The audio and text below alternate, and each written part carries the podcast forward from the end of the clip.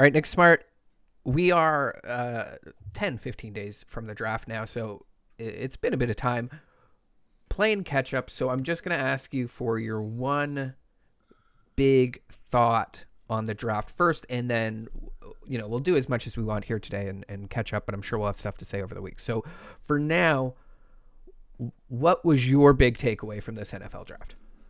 My big takeaway is a bit personal. Uh, I'm effing old because we've got second generation guys like Jaycee Horn, son of Joe Horn, Patrick Surtain, second son of Patrick Surtain, and Asante Samuel Jr., son of Asante Samuel. Um, three guys that I watched play, all at a Pro Bowl level at the cornerback position, and it's crazy already that uh, their three sons are now in my life um, via the draft.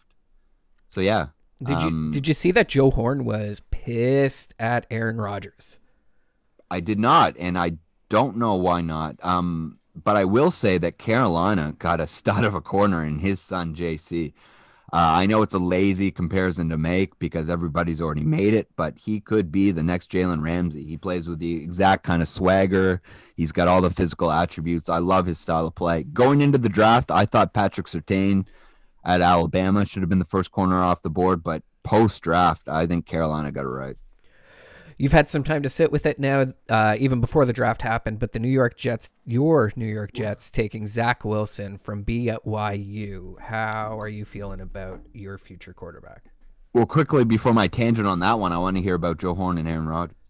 Oh, so Joe Horn was upset because basically Jaycee Horn got drafted, and then everybody just talked about Aaron Rodgers after Yeah. that.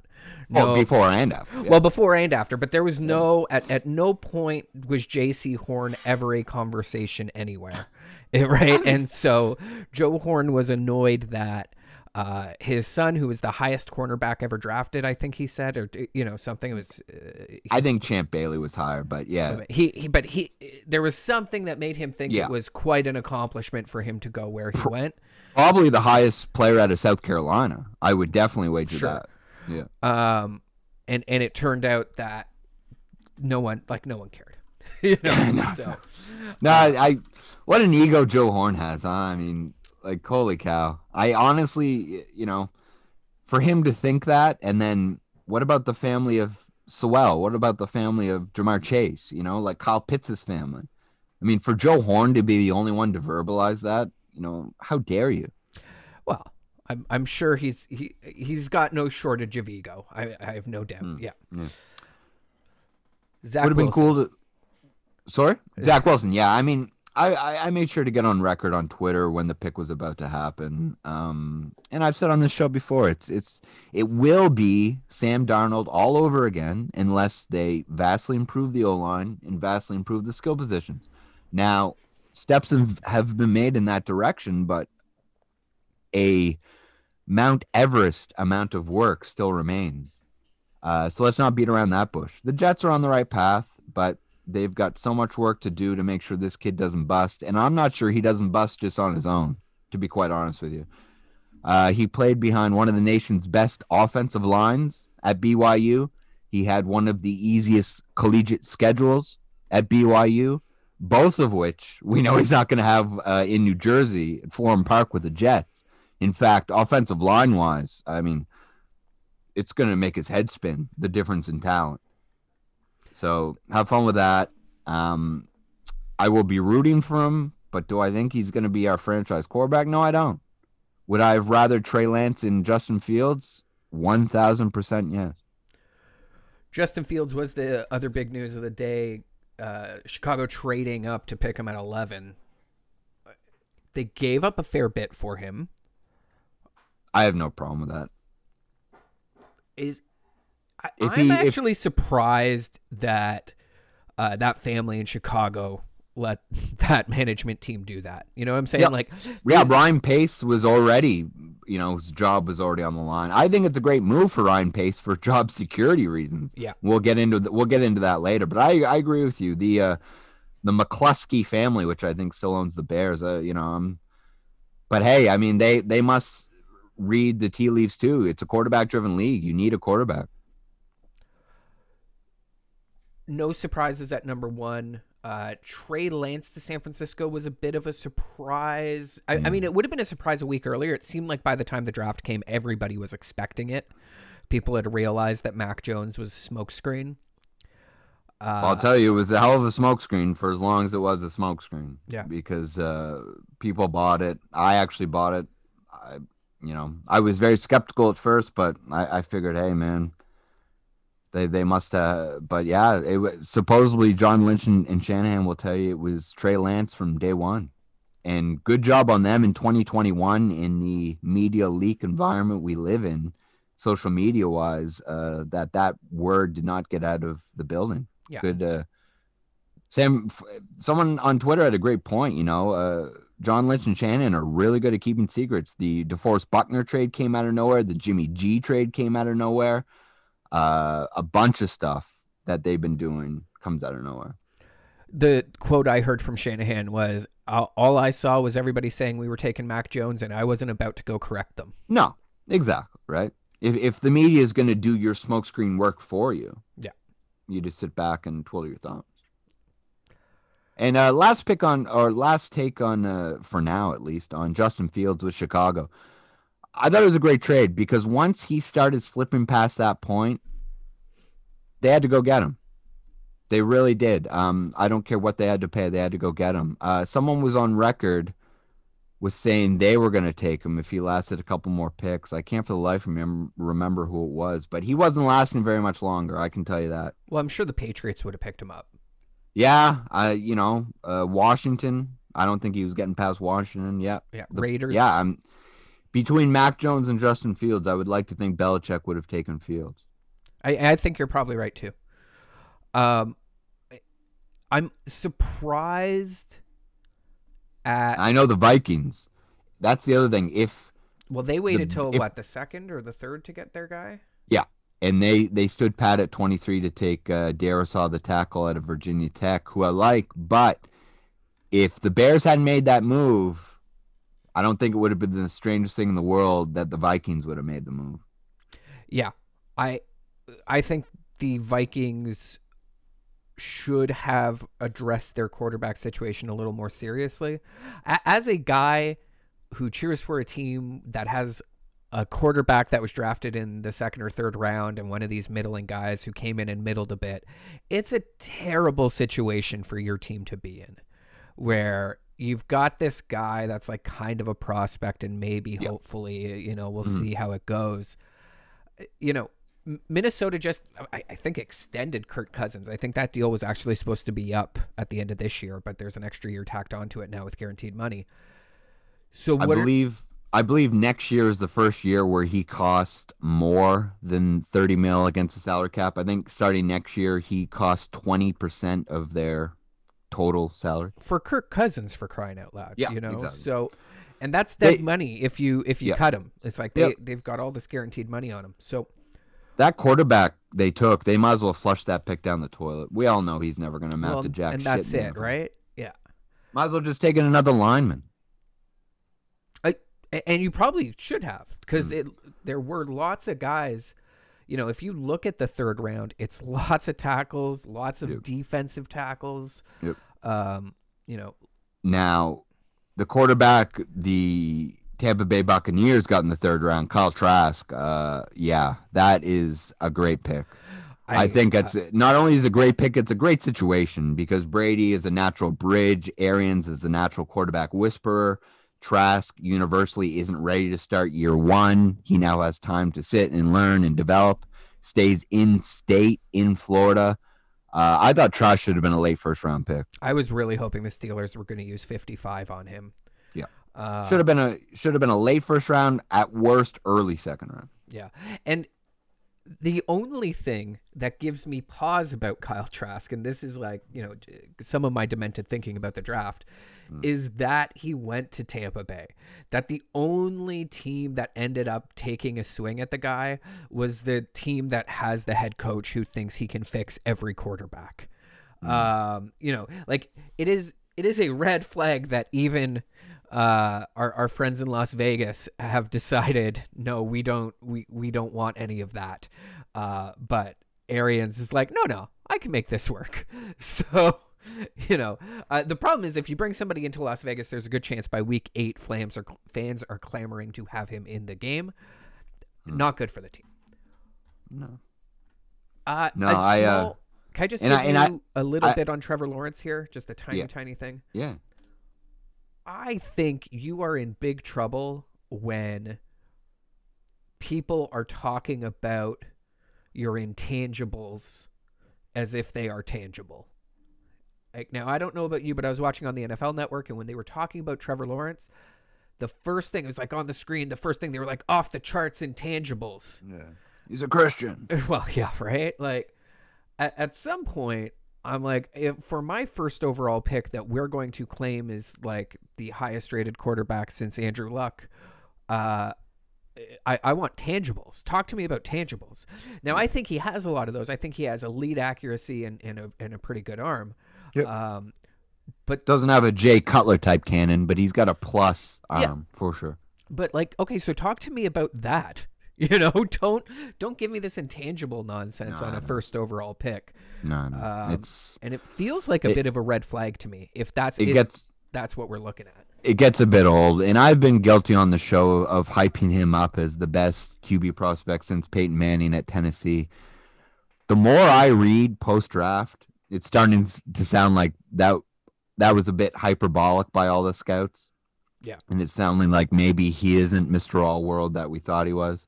I still think he was much deserving of being the number one pick. I still think he's going to have a great pro career, but I think a lot of it's going to be on Urban Meyer to make sure. Uh, and of course, the Travis Etienne pick at 25 is a good start. His Clemson teammate, getting him in that backfield. I like what they're doing at receiver, but it, like the Jets, there's a lot of work to do uh, with the Jaguars, and yeah, we'll see. Uh, we'll see what Lawrence has got. so i i like etienne. I'm not I, I i have no reason to shit on the player and i like the idea of pairing those two up in a in, in isolation if you just look at it like that right?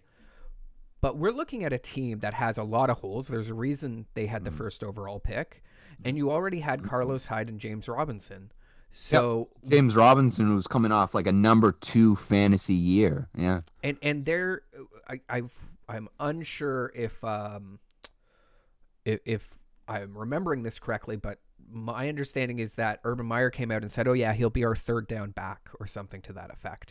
Yeah, yeah, that quote was much uh, maligned because we all know it's a fucking lie. Well, uh, regardless, I mean, you have the the one place you actually have talent on this team is at running back. Yeah. and you're using you know your your second most powerful pick uh, to address the running back position. And I agree. And and the other thing is like I I'm not sure who they thought was going to take him between 25 and 33. Like the Browns aren't in the running back market. The Ravens just drafted one. I, I think the Saints are comfortable with their situation. Yeah. So the Packers is that the theory that the Packers would have taken Etienne? But like I think they're happy with Aaron Jones. Buffalo's put too much draft cap capital in the running back position already. Ravens are set, No, and no. Tampa oh, Bay's oh. not going to do that. So I'll, I will say a lot of mocks had the Bucks taking either Harris or Etienne, both of which didn't land to them. But a lot of mocks did have that, uh, because I, I think it's expected that Fournette won't be back next year. Um, yeah, I mean, Jacksonville, you know, it's they could have they could have filled a lot of holes on the roster at 25 rather than taking a running back. I do agree, but Carlos Hyde, I think we can all agree, is on his last yeah, legs. last legs for sure. Um, and at the end of the day, as much of a Cinderella story James Robinson was last year, he was a UDFA. He was an undrafted free agent, signed off the street. Yep. So he could revert back to that at any given moment, and we wouldn't know any better, right? I like the Etienne pick, much like I do like the Najee Harris pick by your Steelers. Now, I'm not saying every team should take a first round running back, but every year there's a couple guys that I think in the 20s and 30s sometimes deserve to be taken. And I think this year fulfilled that. I have long been a proponent of not taking running backs in the first round, period, end of story. But I will say that I think if you're if the best argument for taking one is taking one between like 22 and 32 in those last 10 picks of the first round Yeah. because what you the advantage you do get is that fifth round option on the guy and you and i i think both agree that uh, most running backs aren't going to be value that valuable in their sixth and seventh years Yeah, exactly. um, to get the fifth year on a running back is huge. Yeah. And so uh and lots of running backs hate it and try to hold out and all that nonsense, but they've put some stuff in the CBA to make that harder. And so if you're using a late first round pick where you, you know, the Ravens ended up drafting another wide receiver there, right? I don't Yeah, I was I, I didn't like that pick. Rashod Bateman out of Minnesota did not like that pick. yeah, so I mean, I They've already got like three wideouts they don't throw the ball to. there's there's a, a Calvin Johnson scenario where you've got a guaranteed banger and that's a top 10 pick. But when you're starting to look at guys at the end of the first round at wide receiver, I the difference between these middling wide receivers and an elite running back, I mm. think it's probably better to get a running back in a lot of those situations. Yep. The And I will sorry, just to finish off there, like the the difference to me between the Jags and the Steelers is like what were the Steelers could have upgraded their O line. I I think that's probably a fair argument if you're like they should have been trying to see what they could get at offensive line, but you know the next offensive lineman taken was at 42. It's clear Yeah. that there wasn't a lot of talent there at that Yeah. point once uh, um, Minnesota took their tackle. So Yeah. but Jackson is so and, and Pittsburgh has like nothing to upgrade on defense, right? Like defense is set. You could maybe get a corner. I think there's some uh, good argument to be made there, but like lost by Dupree, maybe his replacement. Yeah, um, I think whoever you put on the other side of JJ is going to have a good time though, right? Yep. Um, so like I I get it with the Steelers, with the Jags when you have so many holes, it's just it it feels like malpractice to me. Yeah, no, I agree. I agree, definitely. Um, one last note on that Rashod Bateman Ravens pick. Uh, if they were that intent on taking a wide receiver, I would have much rather them take the guy that my Jets got in the second round, Elijah Moore at Ole Miss, the guy that used to play with uh, AJ Brown there at Ole Miss. Yeah, I think I was surprised when a couple teams passed on him. Uh, the Giants taking Kadarius Toney out of Florida. Thought they should have took Elijah Moore of Ole Miss. Uh, I think that Giants pick at number 20 has mega bust potential. So the Eagles trading up to Dallas to get DeVonta Smith.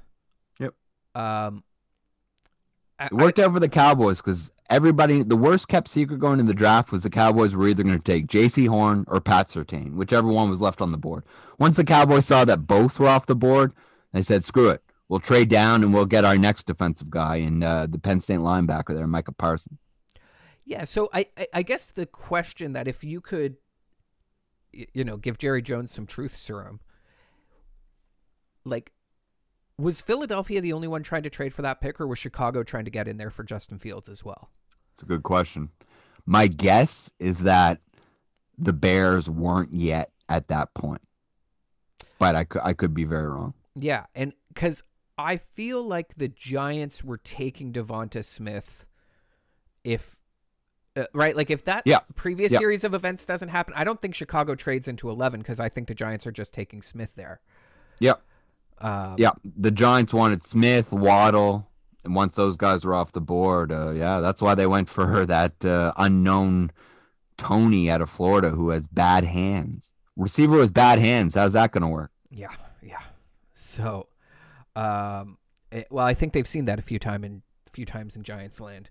Yeah. Uh, they they have problems all over. The the New York Giants are really um, a bit of a shit show as far as drafting goes. I like Joe Judge just fine. I think as a coach, he's actually pretty good. But they, Good motivator of people. yeah, they but they got to get that fucking goofball GM out of there. Yep. Um, because uh, Joe Judge is being asked to make a chicken salad out of chicken shit, and it's going to be a bad Yep. time for him. As long as number eight is under center in New Jersey for Big Blue, they're going to have problems. And we're entering a third year now where we're supposed to take that seriously. Yep. It's Trubisky watch for Daniel Jones this year. Yep. The only question is, will he end up in Buffalo next year? I I think uh, I, I think there's a good chance Trubisky will hang on as a backup No, for quite some he will. time. He will. Yep. Uh, all right. Anything else from the draft you want to do today? Oh, I mean, there's tons of stuff, right? Uh, how about Mike Mayock uh, doing Mike Mayock things and overdrafting a guy by like a, a solid round and a half? Talking about Alex Leatherwood, the tackle at Alabama. Sounds like a guy they could have got much later. Some people are saying, "Hey, if it's your guy, what matter? What what does it matter what pick it is?" I'm not sure I buy into that. I think it does matter what pick it is. I think value matters. I think maximizing the amount of talent you can get in a draft class matters. Uh, no one was taking Alex Leatherwood in the first round. Why Mike Mayock felt he had to take him at 17. Uh, I mean, we all remember the Clelin Ferrell mess. Um, you know, draft class rippled with defensive end talent, and he takes like the number six guy, third overall. I love Mike Mayock, but he seems to be drafting himself out of a job in real time here. Uh, There's yeah, guys and- that you and I have liked, but I I just have a hard time seeing a cohesive strategy in what they're trying to do out there in the desert. Well, like it was very puzzling to me when they showed two of their Pro Bowl offensive linemen in the door, Rodney Hudson going to the Cardinals, Gabe Jackson going to Seattle. Both NFC West teams loving those upgrades on their line, I'll tell you that. So it did make sense that they took the O line, and I, I just thought it was a mega reach. I really do. I think they should have traded down or took in another guy. Maybe Darrisaw, the kid that uh, the Vikings took. I don't know. We'll see. Maybe I'm wrong, but I think it, it it smells to me like James Carpenter all over again when the Seahawks took him at Alabama over nobody. Um, the other thing I want to mention quick, Zaven Collins, the linebacker out of Tulsa to Arizona at 16. I think in a couple years we're going to look back at Arizona and say they were innovators and they were spot on with these two last f- first round picks in Isaiah mm-hmm. Simmons last year, Zaven Collins this year. Or we're going to look back in a couple years and be like, what the fuck were they thinking? Yeah. Because this is the second year in a row they've taken a position a positionless player. They still don't know if I, Isaiah Simmons is a, a nickel safety, uh, you know, a weak side linebacker, what he is. He's an athlete and he's made plays, so he's a playmaking athlete. But now they've got another guy who they're not sure where the hell to put him. Uh, so I, I mean, yeah, that's kind of the way the league is trending, right? Where you just want your best guys out there, even if they play two positions. It's not so position limited anymore. But I don't know. I just think the Cardinals are playing with fire here, having two back to back first round picks on defense that don't have true positions. Um, maybe I'm wrong, but yeah, I don't know. I do you feel about that? I think that's a great point in that that this is a place that Arizona clearly needs help. They are not strong on defense. Arizona games this year were basically Shootouts. all shootouts, you know. Um, and, and it it most of them didn't feel particularly close even in that in that way, right? That it was like they would score, the other team would score, and you never had any doubt that uh, that was going to happen. You know what I mean? Um, Yep. I I don't know that adding at linebacker is going to help them there. I think a lot of their problem is an inability to pass rush and an inability to cover, and so if if they just want to keep stopping the run, you know, quotation marks, Hmm. Sure. And and that might be part of their strategy, right? Is that like we will not let anyone play ball control against us.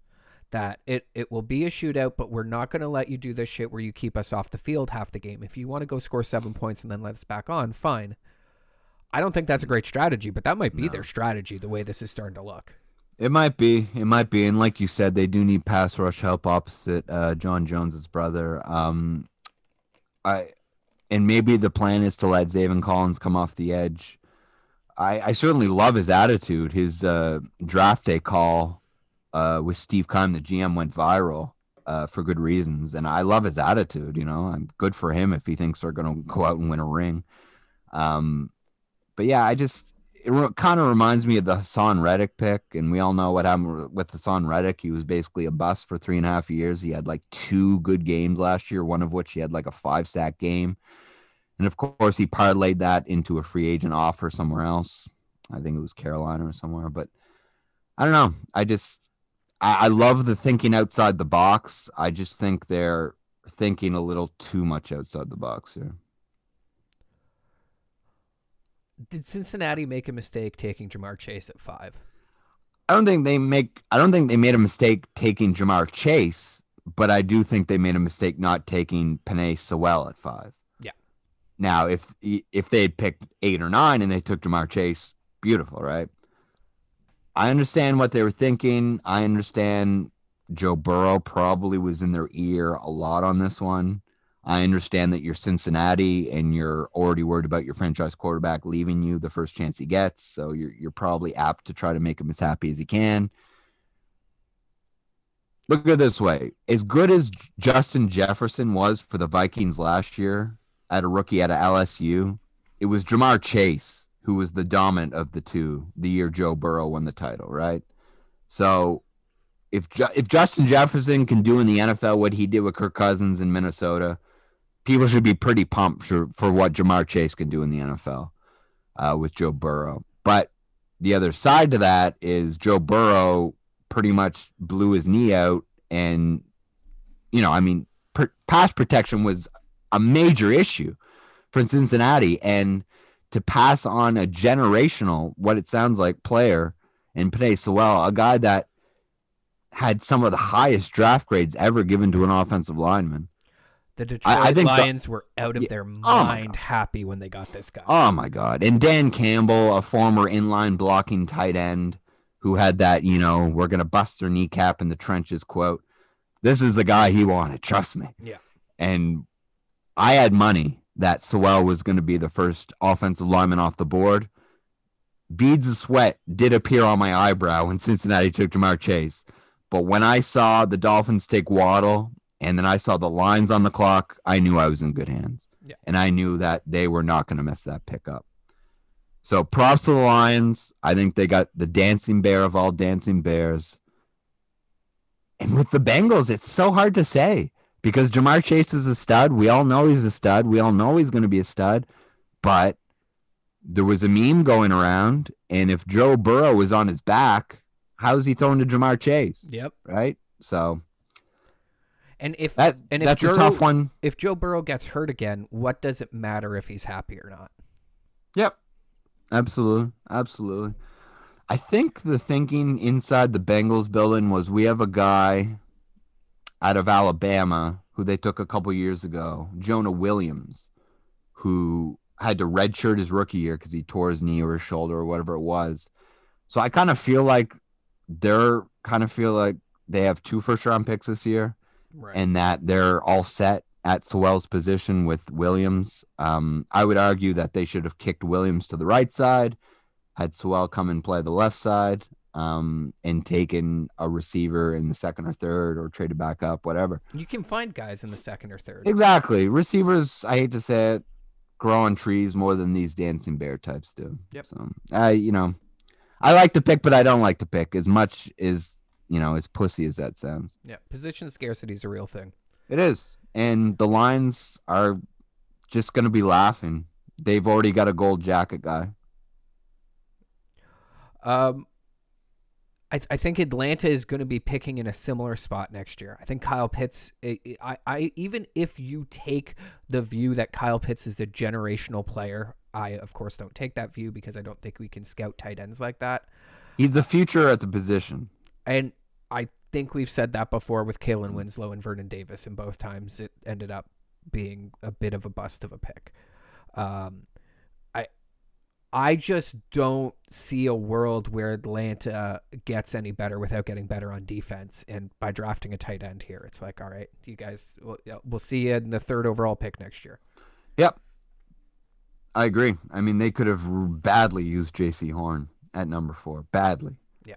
Uh, the guy they took last year, AJ Terrell, uh, I think he was like the fifth corner on most people's boards, and I think they made him the second corner. So I still have issues with that pick. I don't think he had that much of a good rookie season. Yeah, it's it's a like it's like the Ja'Marr Chase pick. I, I love Kyle Pitts. I think he's going to be good for any offense. I think if they're serious about making one last run with Matty Ice, Pitts is the guy. But there are some pretty glaring holes in Yeah, that roster. You can't, you can't make a run with that no, defense. No, you do need corners. You do need dancing bears, both of which they passed on. They lost Alex Mack in free agency to San Francisco, so I don't know what their plan is at center. I'm not saying they should have took a center fourth overall, but yeah, no, I, I, I do believe that we will be seeing more Kyle Pitts in bigger numbers going forward there's going to be more bigger wideouts that get transitioned to tight end, go to the gym, put on 10, 15 pounds, and turn into Kyle Pitts. Uh, there are kids who grew up watching Antonio Gates that are are, are going to be showing up in the draft in the next couple years. I firmly believe that. Um, bouncing back to your point about the Raiders, are we going to have a conversation about them taking Jonathan Abrams a couple of years ago and now taking two safeties in the f- second and third rounds? Like, what are what are you doing?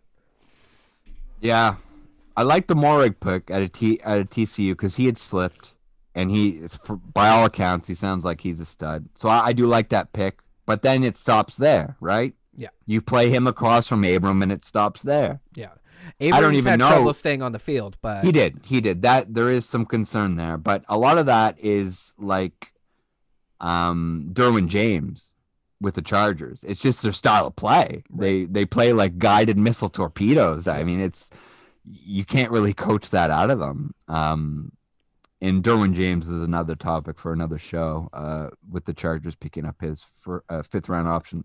Better hope he stays on the field this year. And if he does, he's going to get paid big. So there's a lot at play there. I'm trying to figure out who the Raiders took as that second safety. Uh, uh, I've- Divine Deablo out of Virginia Tech. Never Yeah. heard of him. um, Yeah. yeah. I don't. I don't get it. I, I don't understand what Mike Mayock is doing half the time. Again, I loved his contributions on NFL Network. I thought he was the best draft guy going. Yep. Uh, I thought as soon as the Raiders hired him, he was just going to absolutely tear this process up. Uh, he's torn it up in a different way, not a not a good way. Um, time will tell, right? I mean, the Raiders better hope they're competitive this year because it's not just Mayock's job on the line. Uh, so we made it about 33 minutes without talking about what ended up being the biggest draft story of the Yep. day, which was Aaron Rodgers wants out of Green Bay. Now, I find this interesting for two reasons. One, I don't think it's actually a huge surprise if you take a look at everything that's happened, right? They drafted a quarterback last year. That quarterback, by all accounts, is not a good quarterback. Nope. So instead of using a first round pick to help the team get better now, they start quote unquote planning for the future. And instead, Sure. I- I'm not sure Jordan Love goes ahead of Kyle Trask in this draft. that's a, that's a totally fair point. Yeah. So in, instead of uh, trying to make your team more competitive and keeping your quarterback happy, you basically slap him in the face. That quarterback comes back, wins the MVP, takes you to a conference championship game, and in that conference championship game, in a game defining moment, your coach takes the ball out of your MVP quarterback's hands to kick a field goal that doesn't even make any fucking sense. And so, here we are on draft day 2021 and all of a sudden this story comes out. Now if you listen to adam schefter afterwards adam schefter will tell you he had no sources per se. It's just that he'd heard enough of this stuff that he felt like he could go public with it.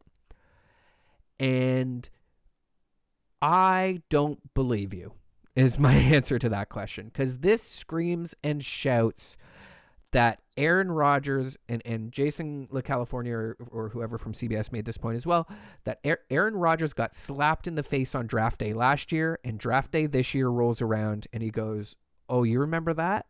Okay, deal with this." Mm-hmm. Um, and it I, I don't want to say it's the ultimate payback because ultimately it didn't really change that much. And clearly Green Bay didn't factor any of this in as they drafted a cornerback in the first round. I just, oh god, Um, a position of strength for them. Yeah. So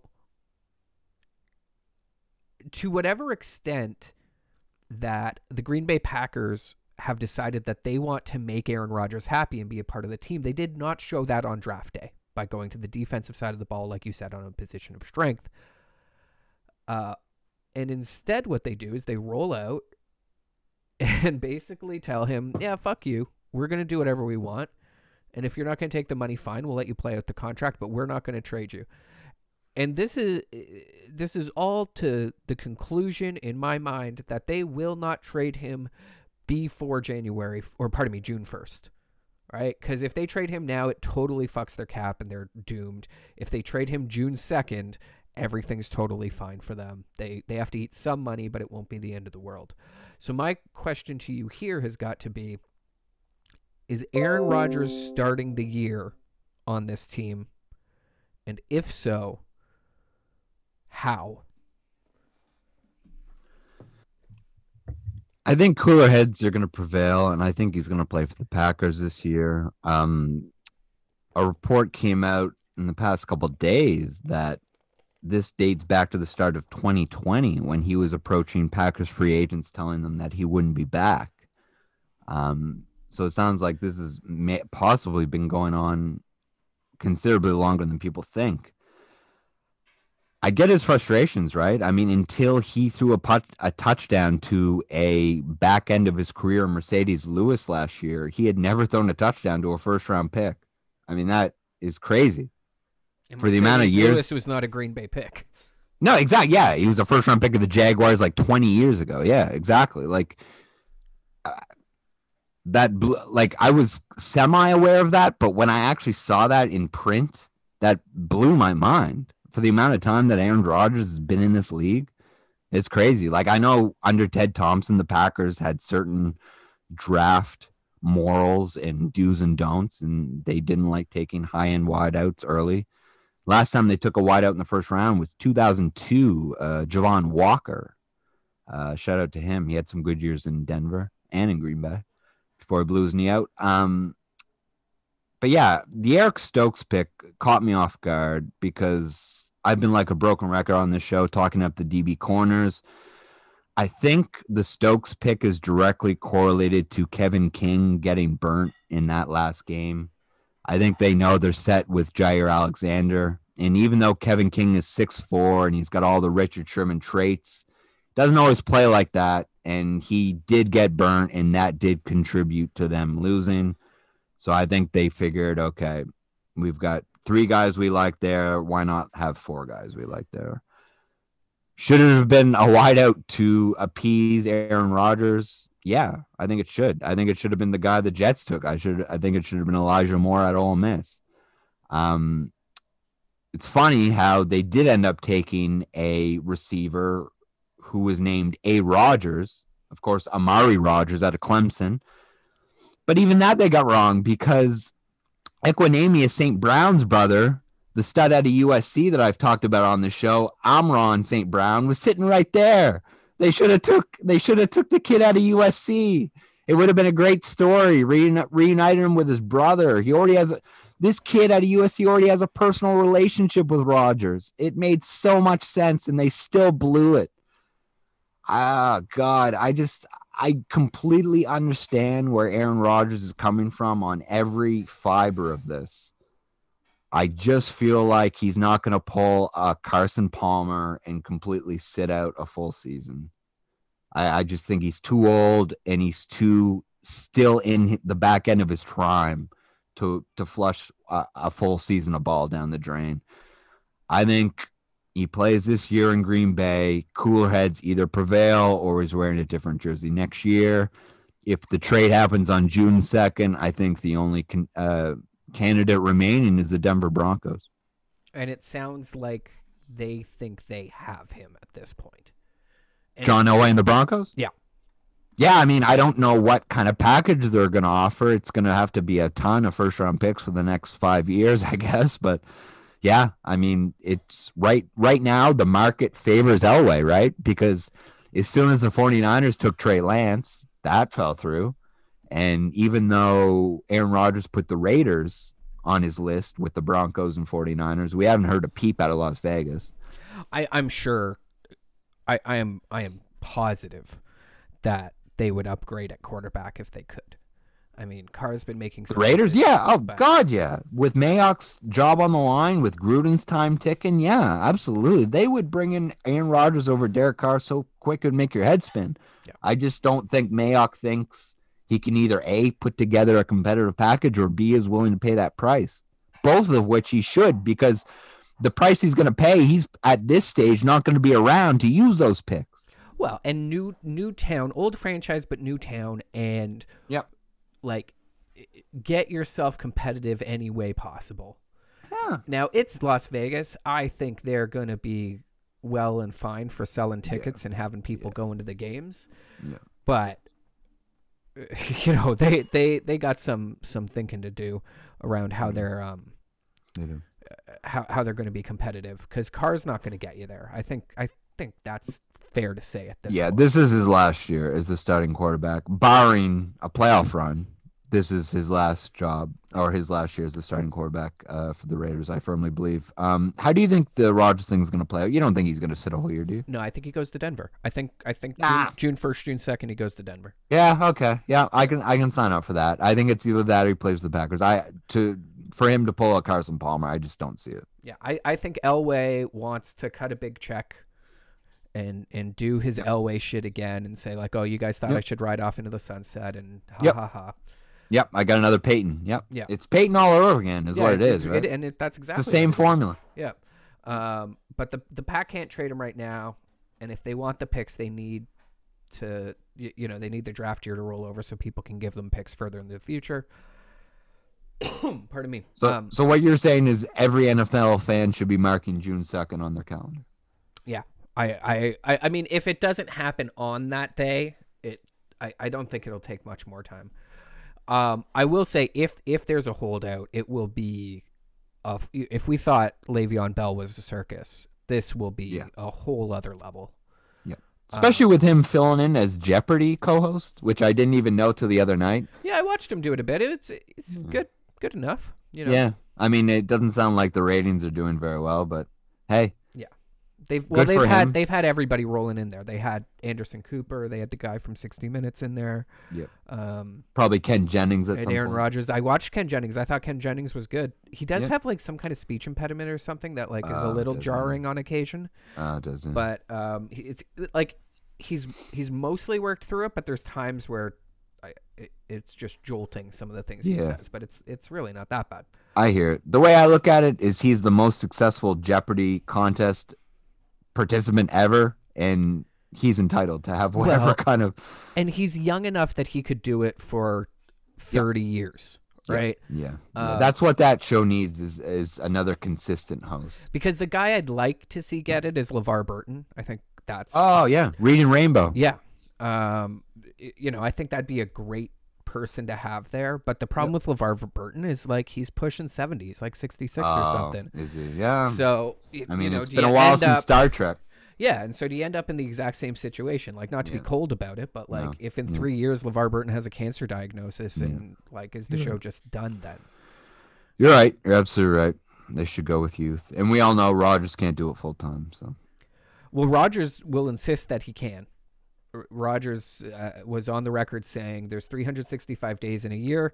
I play football for, you know, 6 months of those and Jeopardy films for, you know, 85 days. And so I could make all that work. So, I mean, I like his enthusiasm. Yeah, I like yeah. his I like his work ethic. But if I'm the Packers, uh, yeah. I know you know our playbook, Aaron. But uh, Yeah. I don't know. All that added travel. I don't know, man. I I, I fully wouldn't. agree. I yeah. If I'm an NFL team, I'm not signing off on that. Yep. Um any final thoughts on the draft before we move on? Oh man, there's so much. We're gonna be talking about this for weeks. Um, Chuba Hubbard, the Canadian, fourth round pick, Carolina Panthers. I love it. I think he should have been a second or a third. I think uh, he's got the speed to make an impact in this league, and I think as a change of pace to the oft injured Christian McCaffrey, I think it's a brilliant pick by Carolina. I like Carolina's first draft or second draft under Matt Rhule, getting Jaycee Horn, getting Chuba Hubbard. I love it. Uh, my only last thing on the draft before we move on, and, and we're gonna end up talking about this at some point. Uh, Houston did go out and grab a quarterback at number 67 in Davis Mills from Stanford. Yep. Um, listen, I don't know much about the kid, but I think it was over Kyle Trask. It should have been Trask. I know Trask Trask went before. Oh, okay. Trask went 64. Okay. Um, I, Houston has to figure out what's happening at quarterback. They have an issue that somehow has fallen off of all of our radars, uh, but it is a real and present problem for them. It sounds like the consensus belief is that uh, Deshaun won't be playing football this year. And And because of legal legal reasons. issues, Yeah. not because he's going to hold out, but yeah, legal like even if he wants to play, he won't be playing type thing. So just uh, worth noting to me that like 67 was the first pick that Houston had, and they went quarterback. Uh, they didn't try to trade up to get one of the better guys, and frankly, they didn't go out and try to get somebody like Trubisky or whatever who, in a pinch, could start. Um. So yeah, I, we'll, we'll see how all that goes, but keep an eye on Houston because they clearly have some issues that are not fully resolved there. The UFC has had a couple cards since we spoke last. Now, I believe we talked after Usman Masvidal and Rose. Have we done a show since then? No. Okay. No. Well, let's let, let's uh, very quickly because this is a couple weeks ago now. Um, UFC 261. Usman knocked Masvidal the fuck out. Uh, what a delight it was to watch him get unconscious. How how did you feel about that show? Yeah. Um, you know, they did it once, so I'm not surprised with the second result, having seen the first result. Um, you know, Masvidal got, Masvidal got a bit of a taste of his own medicine, uh, getting knocked out there. He's usually the one on the other end of that. Going forward, uh, interesting pass for both guys. I, I think Masvidal's hopes at a title are gone. I agree with you that the BMF title should have a lineage. Usman should have left the ring with the BMF title that night. Yep. Um, with Masvidal going forward, there's the Conor fight, there's the Nate Diaz rematch, there's a, a ton of fun stuff. So no no shortage of good days for him coming. Uh, with Usman, I mean, there's he's chasing goat status. He's chasing St. Pierre stuff now. Yep. Uh, the the main thing they say that GSP has on him is that GSP or GSP beat the next generation. So now Usman just needs to stick around and start beating the next generation guys, Yeah. which I, I think is firmly on his on his. Uh, if he doesn't fight Jake Paul next, uh, if you can believe Yeah. that. Well, it sounds like Um, Colby wants him. Yeah, exactly. Well, that's the fight to make. It's Usman and Covington next. That is the fight to make. I don't care what anybody says. I don't care what anybody thinks about Colby Covington. He is the true number one contender. Him and Usman need to fight next. How do you feel about that? Yeah, you you you run it back and you run it back in front of fans, and you see how much of an idiot Colby's going to be publicly again. Yep. But It's one of the best fights I've ever seen, though. It really is. it was. I. But the thing I will remind you of, and I, everybody's been saying it, and I think everybody is very accurate in this. Usman is getting better. He is. He- That's the scary. Yeah, that's the scary thing. Yeah, The idea of like running it back for Colby should be fucking terrifying It is. because It is. Usman's going to walk into that ring better than he was almost two years ago now. absolutely. But I do think Covington might be a little bit better too, because since they fought, Covington has left uh, American Top Team and he's gone to his own gym. And now, as in his words, he says everything that happens in that gym is focused on him. He's got 12 guys focused on him at all times, whereas at ATT was a completely different story. They've got killers and killers and all stars on that roster. So maybe Cummings a little bit better too, but we, you know, Usman is making big strides. I mean, the guy's a NCAA All World wrestler. Doesn't even wrestle anymore. Doesn't even need to. Yeah. I mean, his hands get better at each and every fight. And I'll I'll circle it back to this. If this guy really is bone on bone in both knees, it's so much of a bigger and better story than people even realize. Um, quick note on the Weili Rose fight. I'm still in shock that Weili got beat. Anybody that doesn't think Rose has to fight Weili next is wrong. How do you feel about that? Oh, I don't think that's the fight. I, no, it's got to be. It's, no, absolutely run- got to be. You run back Weili Joanna as a number one no, contender. no, so- no. And the reason you don't, someone had a great point. I agree with them. The reason you don't is Joanna has already factored into this tournament. She's lost to both these girls.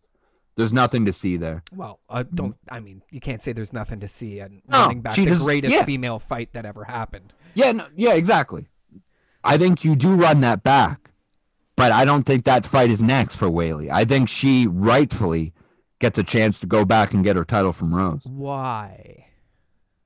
I'm not saying there needs to be a universal rule that when someone loses a belt, they get an immediate rematch. But hey, I think Weili deserves a, a So- shot. But here's here's my thing, right? Like Weili didn't lose in a five round fight that went to the judges, and No, I you know, know it know, felt like, know. uh, who what, what could it be? That girl But got she got the caught. she got knocked the fuck out. it was a lucky, lucky strike. I mean, call it luck, call it what you want. No, but I know. She got knocked Yeah, the fuck out. she did. out. She did. I lost She a did. lot of money on that fight, but she got knocked the fuck out. I did That's- as well. which- she yeah. did, but Which we I- will make it back on the rematch. I'll tell you what, I actually don't mind. Like, I, you know, I don't, I, I don't love losing money, obviously, but like, it, the times where it like feels okay is where it's like that clean cut. Like, I would rather lose a bunch of money on somebody getting knocked the fuck out Yeah, than on something that went to the judge's scorecard, and you're like, wait, Yeah. what? Uh, the Ion Cutelaba incident well, against Jacoby. speaking of, we are going to Texas this week, uh, and so Yeah, yeah. keep that in mind when we're Yeah, trying yeah. to make money. Terrible MMA judging. Yeah. Um, but yeah, no, I just I'm surprised at the lack of pushback involving the Weili rematch. And again, I don't want to seem like Mr. Boring here. That as soon as a champion loses their belt, you just chalk up that rematch. I'm not saying that needs to be a universal thing, but in this case, I do think it does. Yeah, I just don't think I- I feel bad. for it. No, I get it. I get it. I get it. And I like Rose. Don't get me wrong. And I feel bad saying this, but I do believe it was a lucky shot.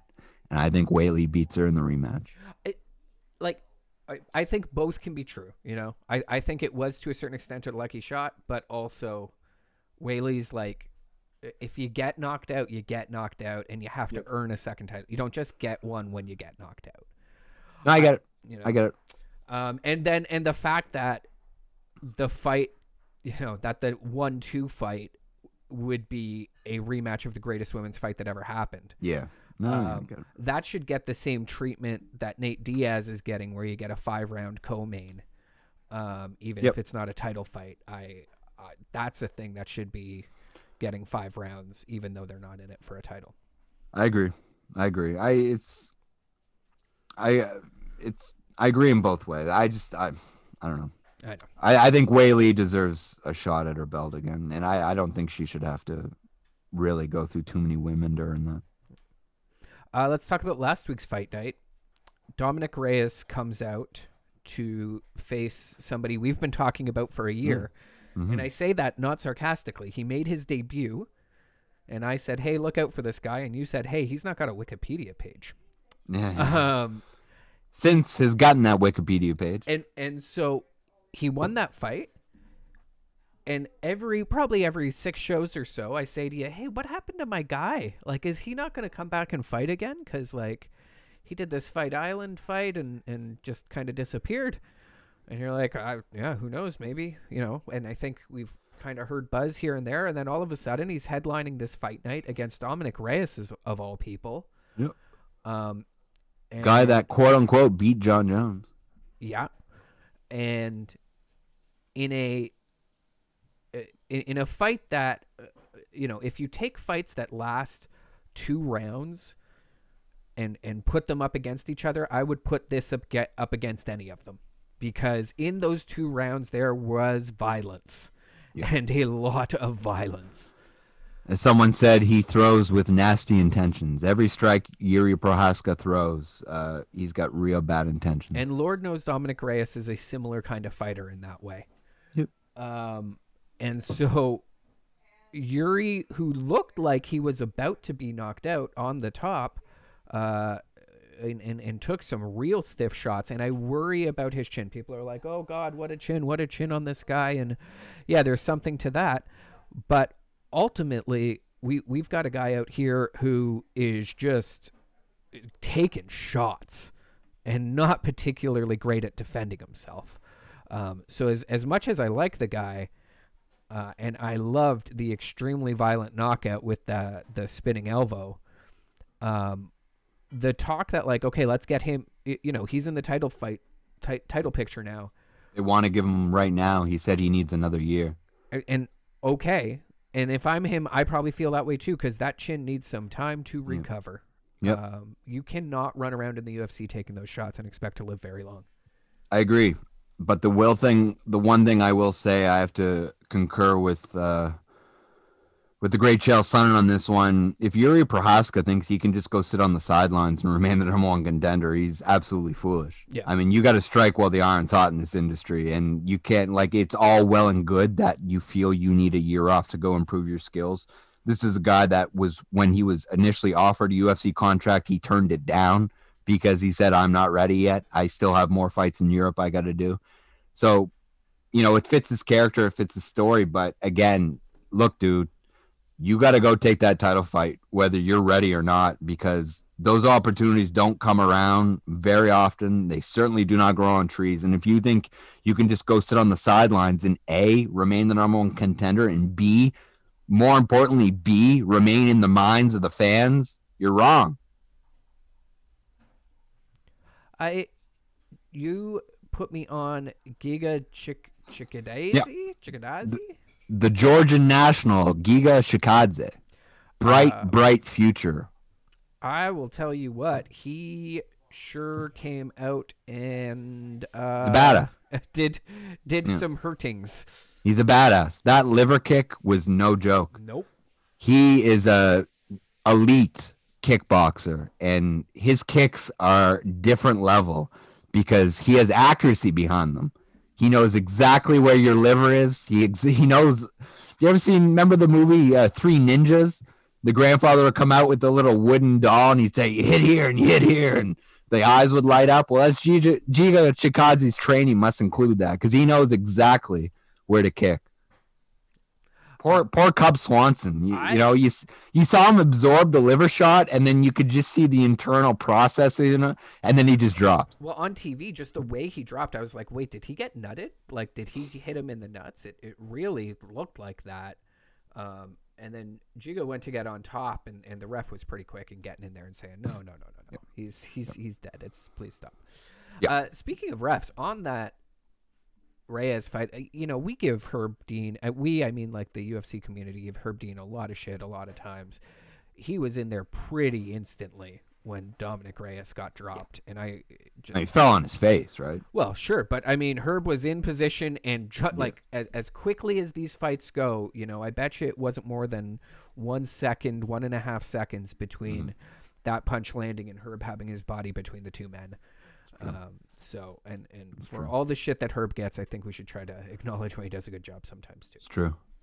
Just to finish off this card, I got to get this off my chest because I already mentioned it. The Ion Cutelaba versus Dustin Jacoby fight was ruled a draw. Yeah, Couple thoughts on this. First of which, uh, Ion Cutelaba, highway robbery. He had a takedown. He, I thought, clearly won that fight.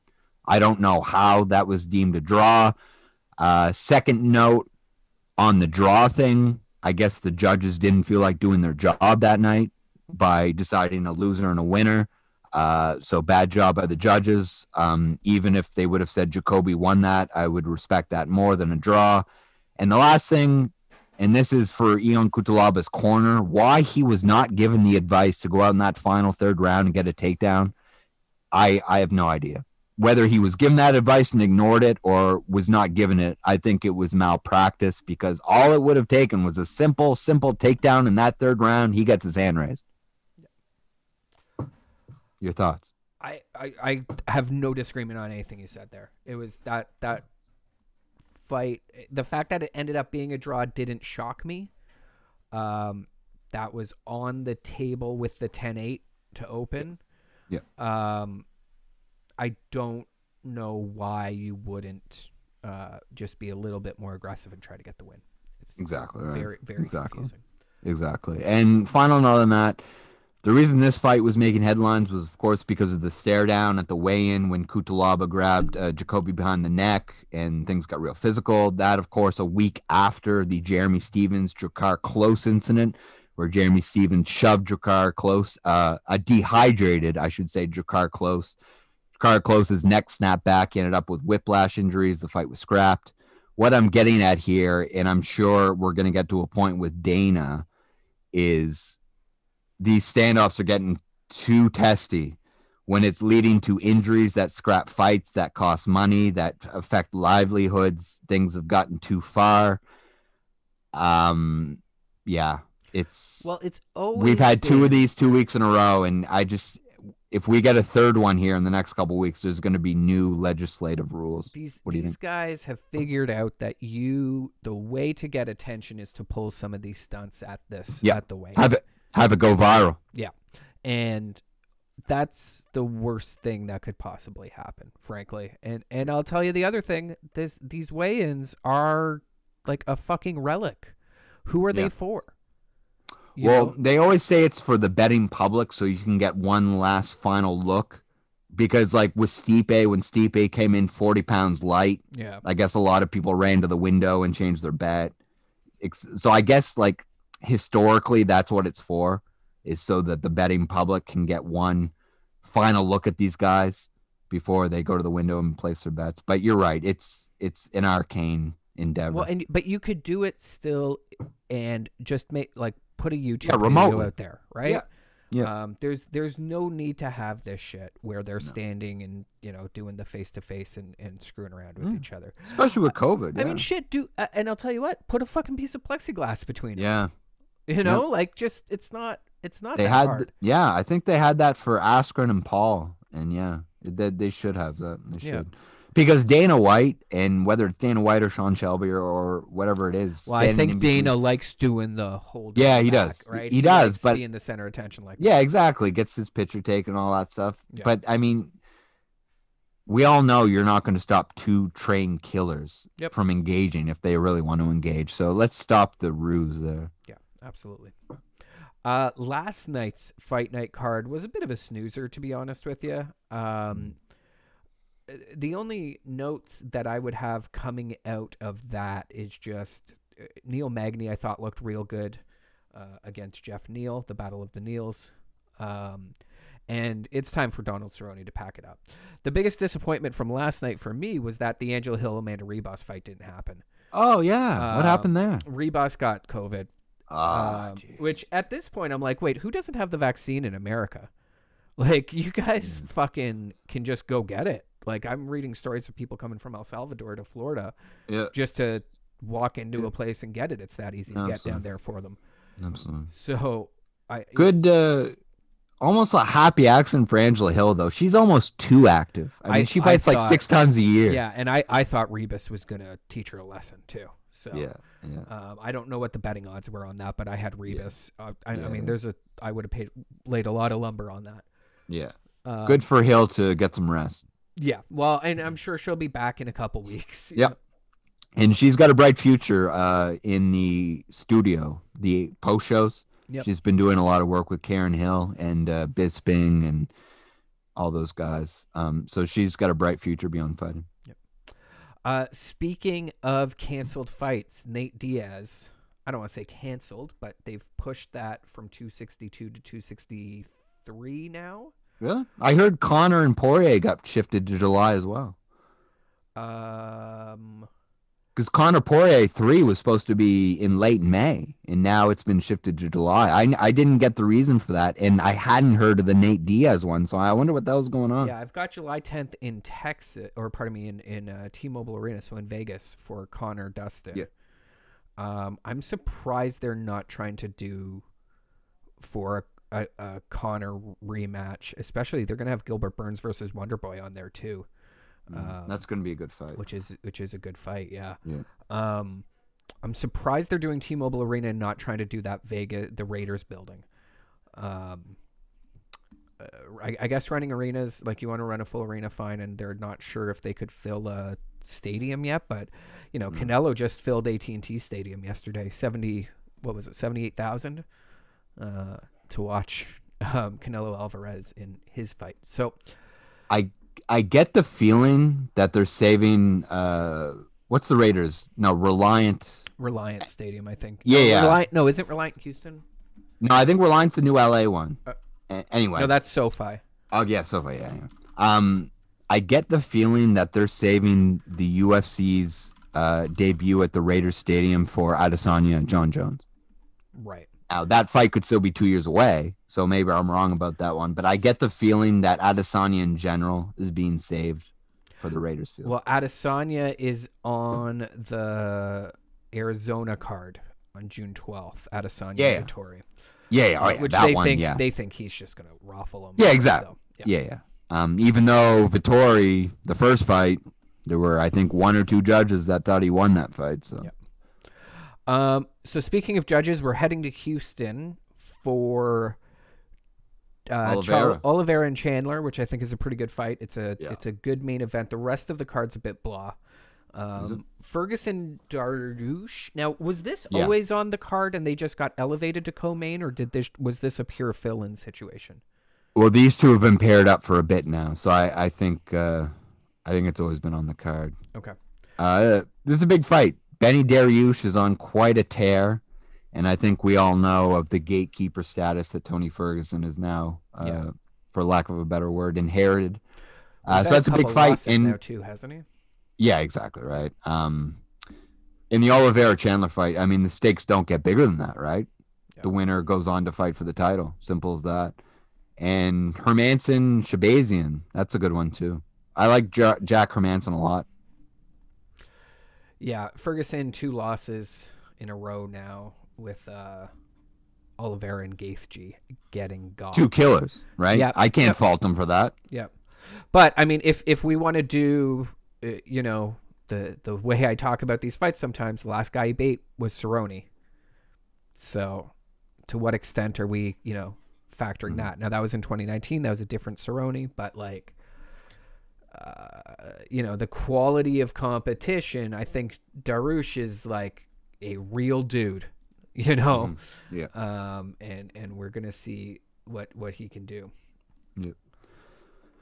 Just uh, one final note on this card that just happened. Uh, Gregor the Gift Gillespie getting back on track with his win over Carlos Diego Ferreira. I have not yet watched the fight because I was at work last night. I'll be watching the fight as soon as we get done here.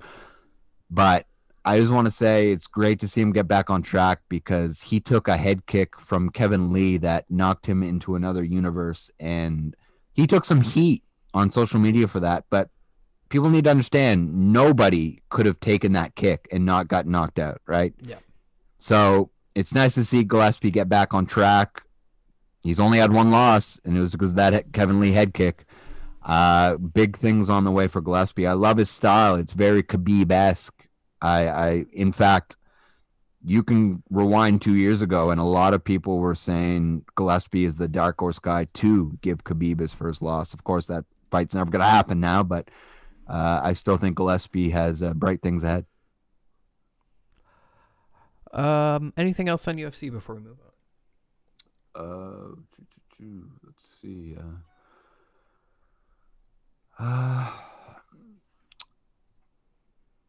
no, I think I'm good for now. All right, I want to talk a little bit about the uh, Canelo card last night. Yeah, do it. Um, I want to like boxing. I like I like competitive violence. I I am a fan of competitive violence, and boxing is a thing that I should like. And it is so hard to like boxing when you've got the alphabet soup nonsense of all the titles and the weights and you know like a weight class every four pounds and all this nonsense that's that's its own problem and makes it very difficult to to start with. But then you tune in for this big Canelo fight and they've got this undercard and let me tell you what I saw on the undercard.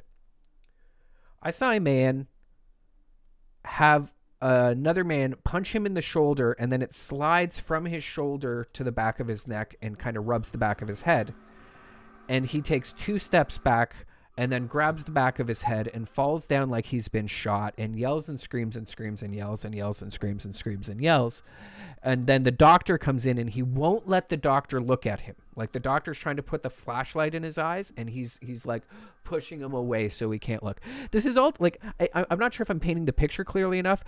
Th- this was soccer level nonsense that was happening from this guy.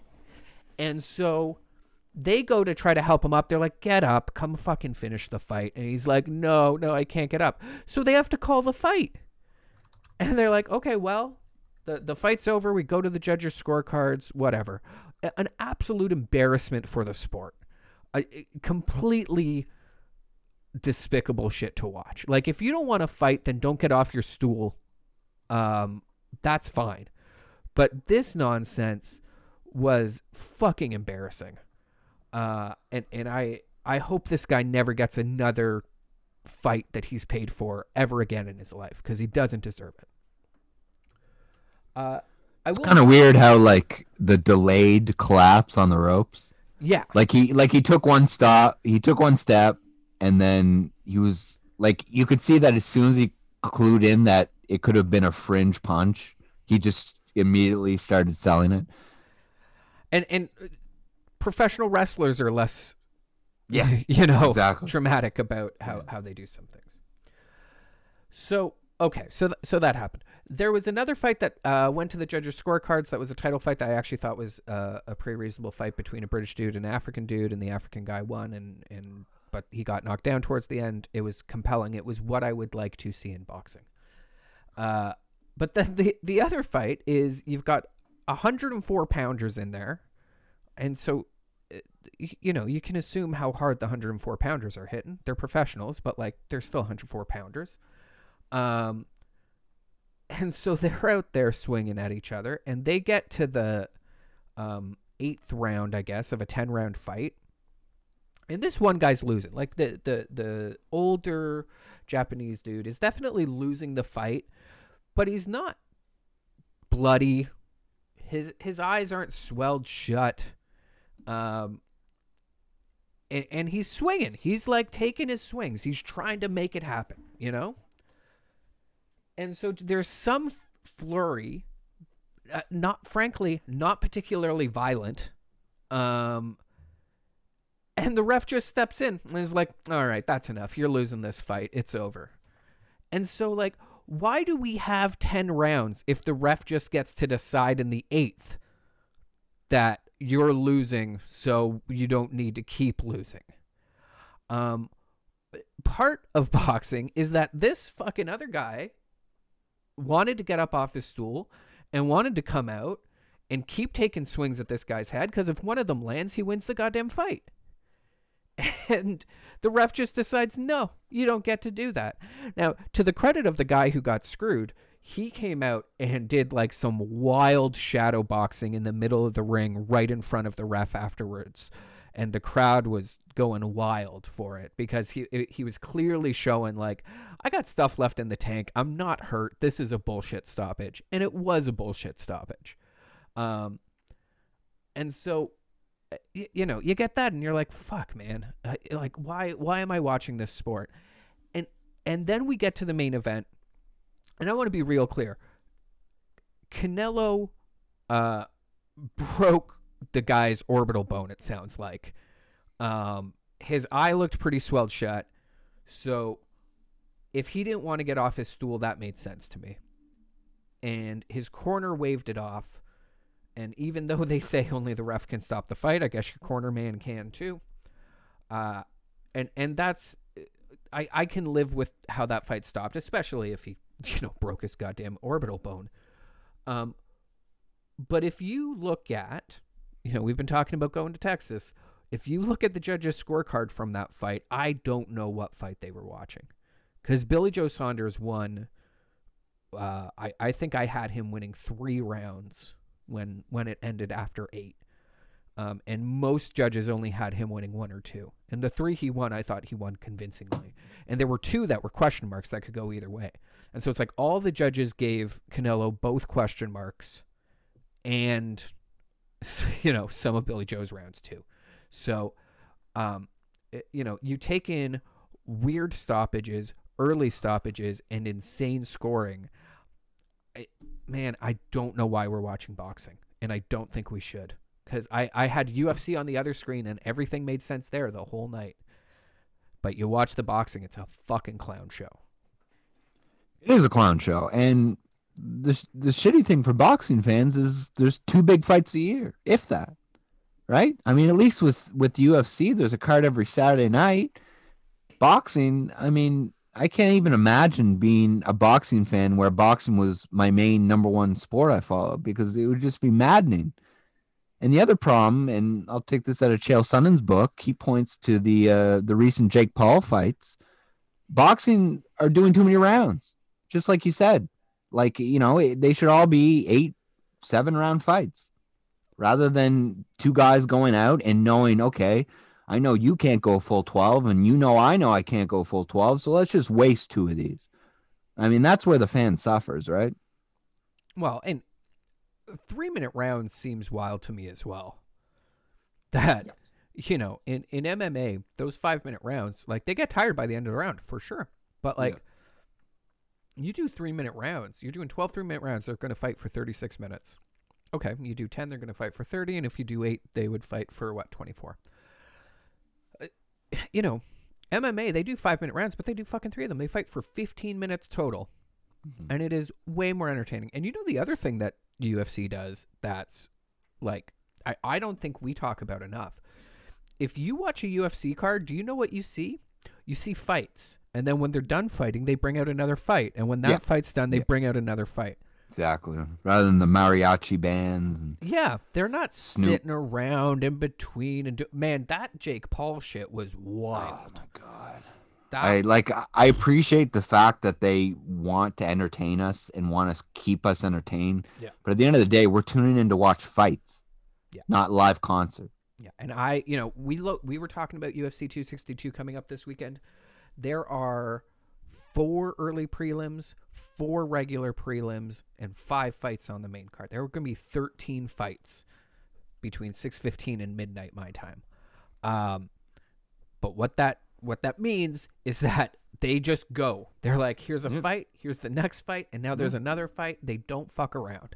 No. I, if if one fight, if a guy gets KO'd early, then they bring up the next fight early. There's not like, oh, we got to fill yeah 45 minutes of TV or that Canelo shit last night, there were four fights on that card. It started at 8. Oh, dear. It started at 8 and finished around 11 p.m.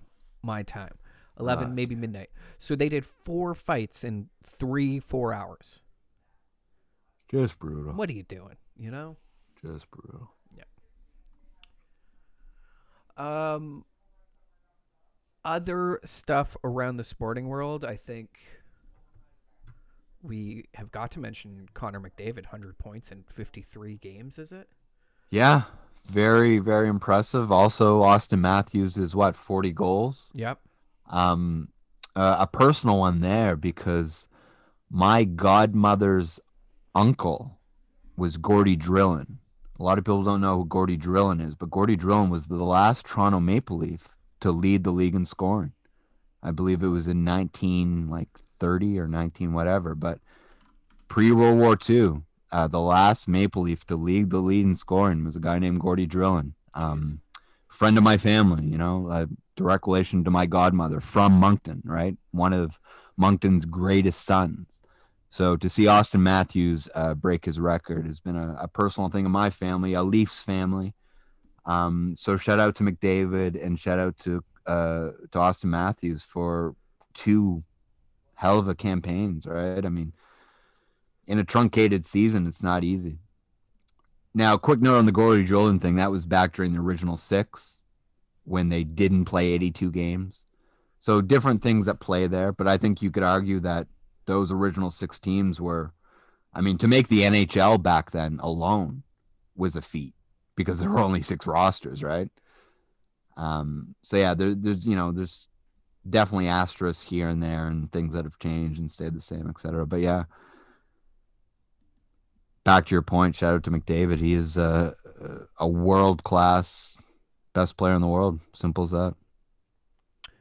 Um, I'm just reading this now. I'm not I'm not a big horse race guy, but the mm. only name Yeah. I know Bob in Baffert. horse racing is Bob He's Baffert. been he's been putting needles into horses for 10, 15 years now. Everybody I listen to on sports radio would talk about it, but you would never hear a peep at a Tarico on NBC or any of the major media.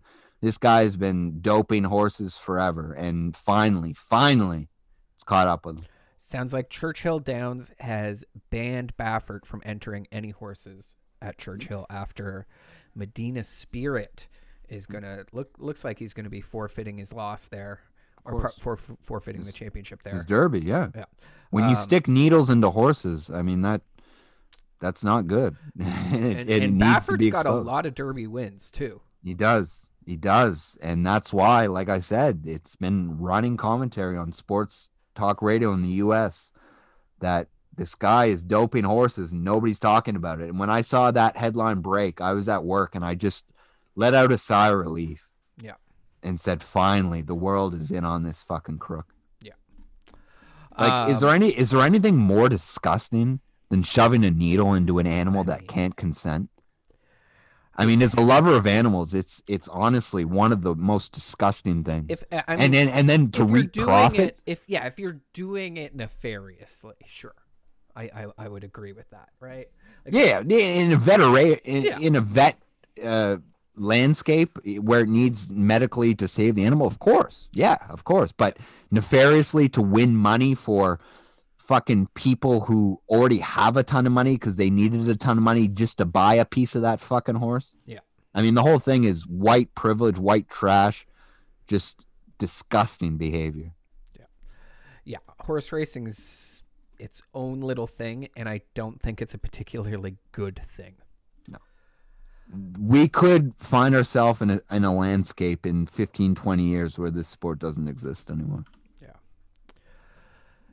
Now with the amount of money on the line that's going to be tough to put that toothpaste back in the tube but stay tuned on that one Yeah. can uh Go i- ahead. unless you have something to hit right here i, I feel like we got to touch on alomar before this shows up because we haven't talked about it privately and i'd like to get your take on it and i feel like it needs to be talked about So I'm I'm not up to date on the specifics, but I'll, I'll say this: there's there's a joke around my house here that is it's always the ones you medium suspect. Um, I and I think Roberto Alomar fits that. Uh, uh, you Yeah. know, mold. This is Yeah. a guy who literally spit in an umpire's face. yep Um, Yep. I, I don't. I think anybody who is still naive enough to think that the Venn diagram of exceptional athletes and exceptional people is a circle. Uh, Mm, you know, mhm. get Yeah. get yourself checked. That's if anything, we've Yeah. learned that it's almost always two circles. exactly Uh, to quote the great Charles Barkley, we are not role models. Right. And these are men that have, uh, you know, almost always men that have uh, been put into positions of power and privilege uh, and wealth. And that- have usually skipped some educational rackets to get there and, and at have, a young age. yeah, and have usually had some fabricated education on the way. I think that's a good way to put it. Yep. Um, so to say like, oh, I can't believe Roberto Alomar. I'm like, no, I, I can definitely believe. Yeah. No, no. To me, it's not that. That's not why I brought it up. To me, it's the guilty until proven innocent era we found ourselves in 2021.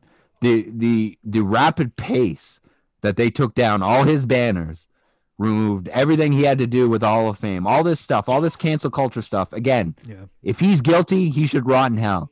But I mean, when I was growing up, it was innocent until proven guilty, and that all that's all there was to it. But holy cow, this guy has been crucified and he's guilty even before he's even had a second in a courtroom. It's to me just unacceptable. That's it's interesting you say that because I, I'm most like I think both of the things that we're saying can be true here, right?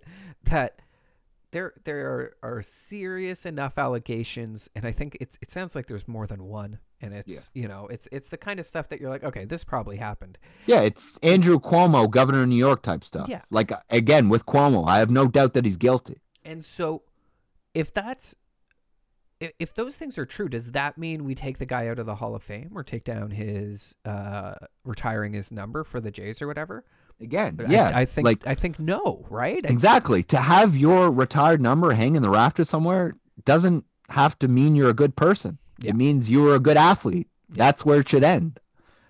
Um, so I yeah yeah I'm I'm wholly on side with that. That it's not uh, the the fact that we've moved everything into um you, you know you, your personal life and your professional life sort of thing right? The, the, this is one of the most exceptional baseball players that ever lived. I, I would argue a, a top three second baseman. Um and, and so to have to act like that is no longer a thing that happened because of this other part that is is a is real and should be acknowledged and should be discussed that does not mean that we all of a sudden act like he didn't do those other things now the the part i would say is like you don't bring him back on a Wednesday Jays game to have everybody give him a standing ovation, Yeah. Yeah. right?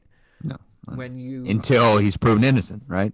If yeah, Yeah. um, if there's the if He there's should have his day in court. If there's a celebration of the 1993 team, you don't bring him out.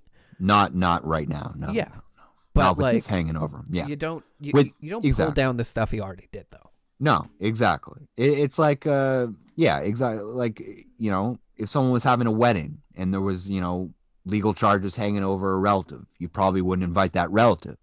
But once that relative has been proven innocent in a court of law and those charges no longer are hanging over that person's head, that person should be able to step back into their life, right? Without the stigma. Yeah.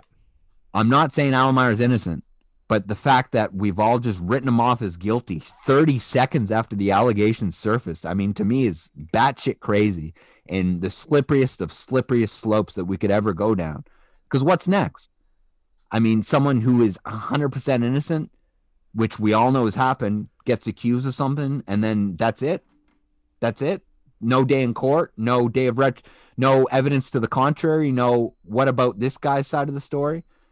And it doesn't have to be a guy, it could be a woman too. Like I just again, when I was growing up, it was innocent until proven guilty, and I just don't know how that is completely flipped 180 to guilty until proven innocent. Yeah. And furthermore, why people are okay with that? Why people just say, "Oh, well, times change and that's how it is now." I mean, what whatever happened to the court of law?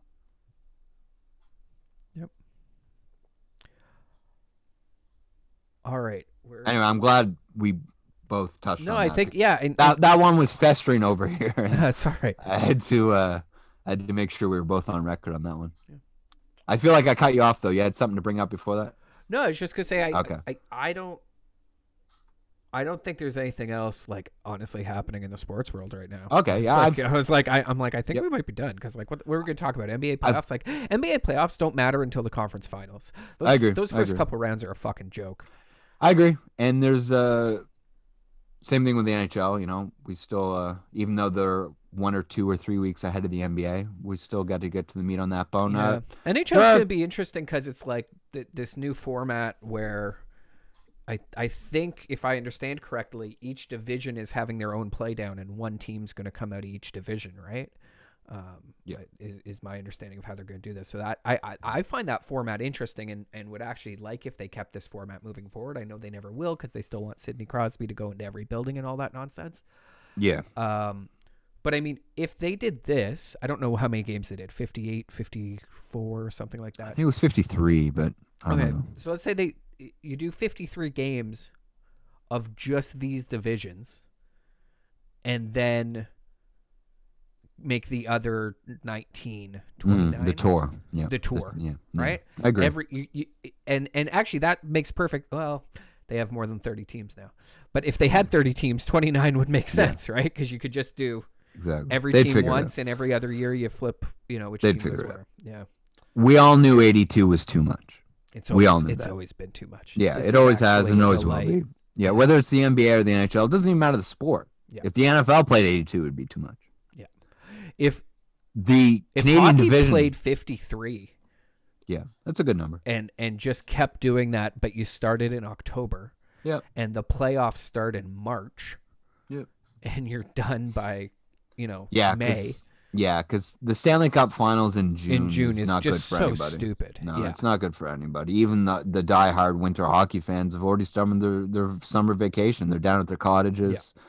Some don't transfer their cable packages there, etc. Right, so it, it causes problems there.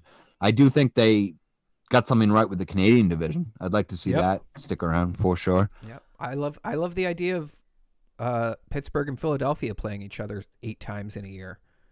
You know, like this is the kind of stuff that football has always got right. That they're like, okay, you've got your division, and your division matters because uh, six of your sixteen games are going to be against those teams. Yep. Um, I agree. baseball does a lot of that well too. I think I think hockey could really step it up, and the idea of having this Canadian division is is quite the thing. I don't think they'll keep it up, but it's um, it was really useful for this year. I agree for sure.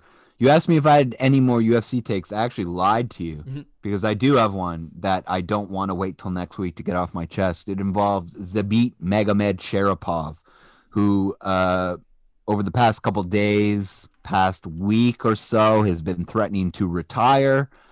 Um, couple things I have to say about that. First of which, nobody gives a fuck outside of Dagestan if you want to retire, go retire and get it over with. Don't cry to the the North American US media and try to get people on your side. Nobody gives a fuck. We respect your talents in the cage, but if you don't want to fight anymore, then go go retire and and just, you know, go hang out at your mosque and we don't need to hear about it because that's the last thing I want to be reading about. On the flip side, I think it would be a shame if he retired because, like I said, he's still in his prime. He's got a lot of good fights left in him. He is bummed out because after the Yair Rodriguez fight fell through, when Yair was uh, Yair was suspended for PEDs or failed drug tests, whatever it was, he feels like Dana and the UFC didn't do a good enough job of getting him another fight partner, getting him another fight. So he's you know frustrated. He feels like hey you know there's no fights there and i'm tired of waiting around so i'm going to threaten to retire. You know it's the leverage of all leverage moves right? I don't know who's at fault here because i'm not a fly in the wall in the matchmaking uh, rooms. My guess though is that dana has offered him three or four guys now and he's turned them all down. Yeah. Because Dana knows this guy's still in his prime. Dana knows that these Dagestani guys sell, you know, pay per views, sell numbers.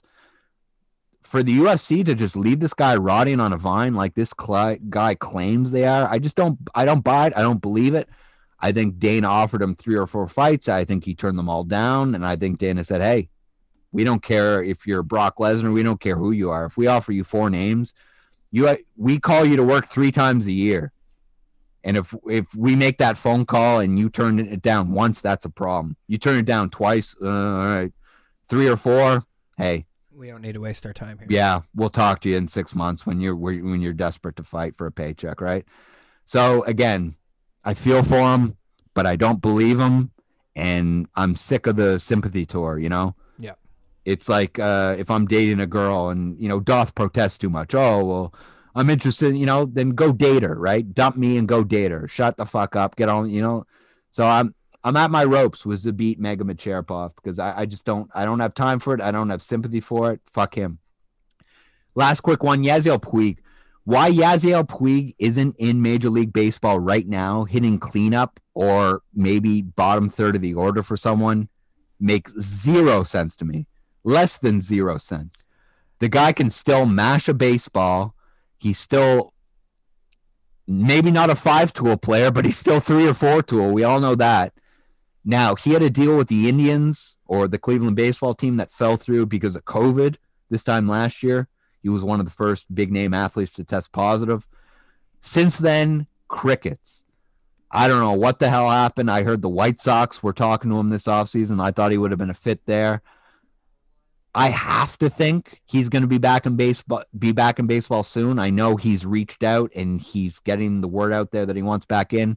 If I'm a team that needs an impact bat, hey, Worst case scenario, you DFA him, right? And then you wash your hands of him and it's over. I just don't see the risk here. I see plenty of reward. What do you think? Um, I just think he's a head case, and people don't want him in the locker room. I get it, but just tell him straight up. Look, we're bringing you in. There is zero tolerance for this, right? No, but dude, that's not. But that's not how it works, right? Like if you if it does. Look with the No, no, Cowboys and but- Greg Hardy. if you got a Looney Tunes, you can't just say to the Looney Tunes, "Hey there, sir, please don't be a Looney Tunes." Right? They they're gonna they're gonna No, be I get what it. they be. But if the Looney Tunes are putting out letters to agents saying, "Hey, man, I'm ready to play ball. I'm in shape. I just want to play ball. Give me a chance to come in and play ball." If they're that desperate, and then you put it to them straight up as they're coming in the door, "Hey, this is zero tolerance. You told us you wanted to play ball. You told us all you were interested in playing ball. If you do anything except for play ball, you're gone." We need you to say, Yes, I understand, and nod your head. Okay, let's go. Simple as that. I just don't see the harm in that. I don't see the risk. Maybe I'm delusional, but I, I just, that's, if I was a GM, that's the way I would put it to these types. Yeah, that's all fair. I, I like I, I totally get that. I just think you don't you don't want to risk it because then it's then it's a distraction. If he does do the crazy, uh, you know, what the because the worst thing that can happen, the worst thing that can happen, is if they go you you get some Looney Tunes happening, but it happens after, you know, seven weeks where the guy's been hitting 320 you know and so then it's like okay well now he's going looney tunes and we can't get rid of him Yeah. I hear you there. um and and then you have a problem because if you're out there looking for a ring I, now i'm sure there's lots of guys who've won a championship with some with with some of the nutsos but if you're looking for a ring you can't have some disruptive shit happening in that locker room. And so if you've got one of these guys out there doing some shit and then um you know this comes out it's just it's a tough it's it's a real tough spot for guys i think. Yeah. um I hear you. that's how we gotta look at it. I hear you. yeah. All right man. Uh i think that that's a wrap for this week. As always my name's charles. He's nick smart. We thank you for listening and we will talk to you again soon